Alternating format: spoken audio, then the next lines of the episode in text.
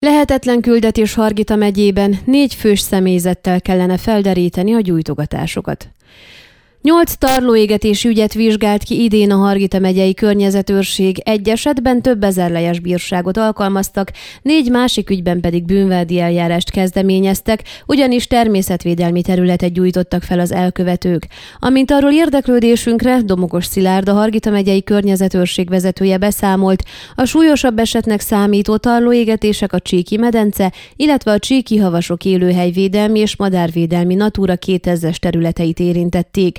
A hatóság idei nyilvántartásában már 550 hektárnyi felégetett területről vannak adatok, ebből nagyjából 400 hektár olyan terület Maroshévíz térségében, ami nem védett, és amelynek a felégetésért nem tudtak senkit felelősségre vonni. A környezetőrség ugyanis jó részt csak tetten érés esetén tud eljárást indítani az elkövetők ellen.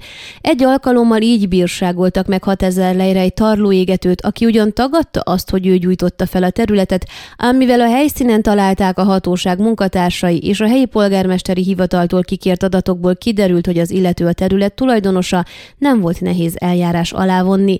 Ha nem tudják tetten érni az elkövetőt, utólag már nagyon nehéz rábizonyítani a gyújtogatást, magyarázta Domokos Szilárd.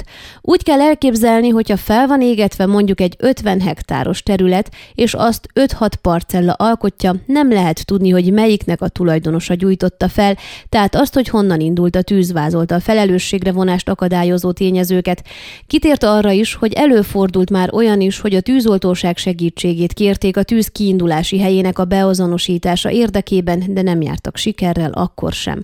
A tarló égetések felderítését és a tettesek leleplezését az sem segíti, hogy a megyei környezetőrségnél a hatóság vezetője mellett mindössze három hatósági biztos dolgozik, ekkora személyzettel esélyük sincs időben elérni minden helyszínre, Annyit tudnak még tenni, hogy egy együttműködés részeként a felégetett területek helyére vonatkozó adatokat továbbítják a megyei ápiának is.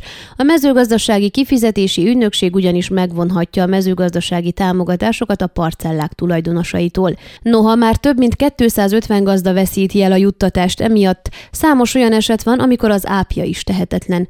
Az egyik ilyen helyzet az, amikor a tulajdonos nem igényelt támogatást, ilyen azonban ritkán fordul elő. Az viszont annál gyakoribb, hogy a tisztázatlan tulajdonjogi viszonyok miatt lehetetlen beazonosítani a tulajdonost. Ezeket az elhagyatott területeket gyújtják fel olyan személyek, akik esetleg használatba vennék azt mondjuk törvénytelen legeltetés céljával. Őket is nagyon nehéz felelősségre vonni, mondta Domokos Szilárd.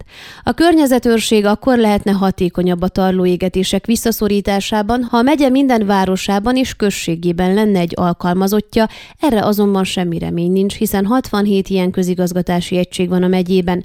Tudnának azonban tenni a tarlótüzek visszaszorításáért a helyi közigazgatóságok is, hiszen a polgármesteri hivatalok is alkalmazhatják a 2005 per 195-ös sürgősségi kormányrendelet előírásait, azaz éppen úgy megbírságolhatnák az elkövetőket, mint a környezetőrség, hívta fel a figyelmet a hatóság megyei vezetője.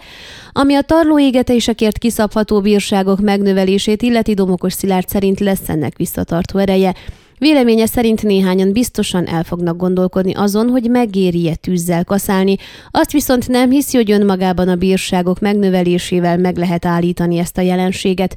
Elmondta, a kormány a múlt héten az eddigi 3000-től 6000 leig terjedő értékhatárról 10.000-től 15 ezer leig terjedő összegre növelte a tarló égetését kiszabható pénzbüntetések értékét a természetes személyek esetében, a jogi személyek esetében a felső határ 100 ezer lej. Ön a Székelyhon aktuális podcastjét hallgatta. Amennyiben nem akar lemaradni a régió életéről a jövőben sem, akkor iratkozzon fel a csatornára, vagy keresse podcast műsorainkat a székelyhon.pro portálon.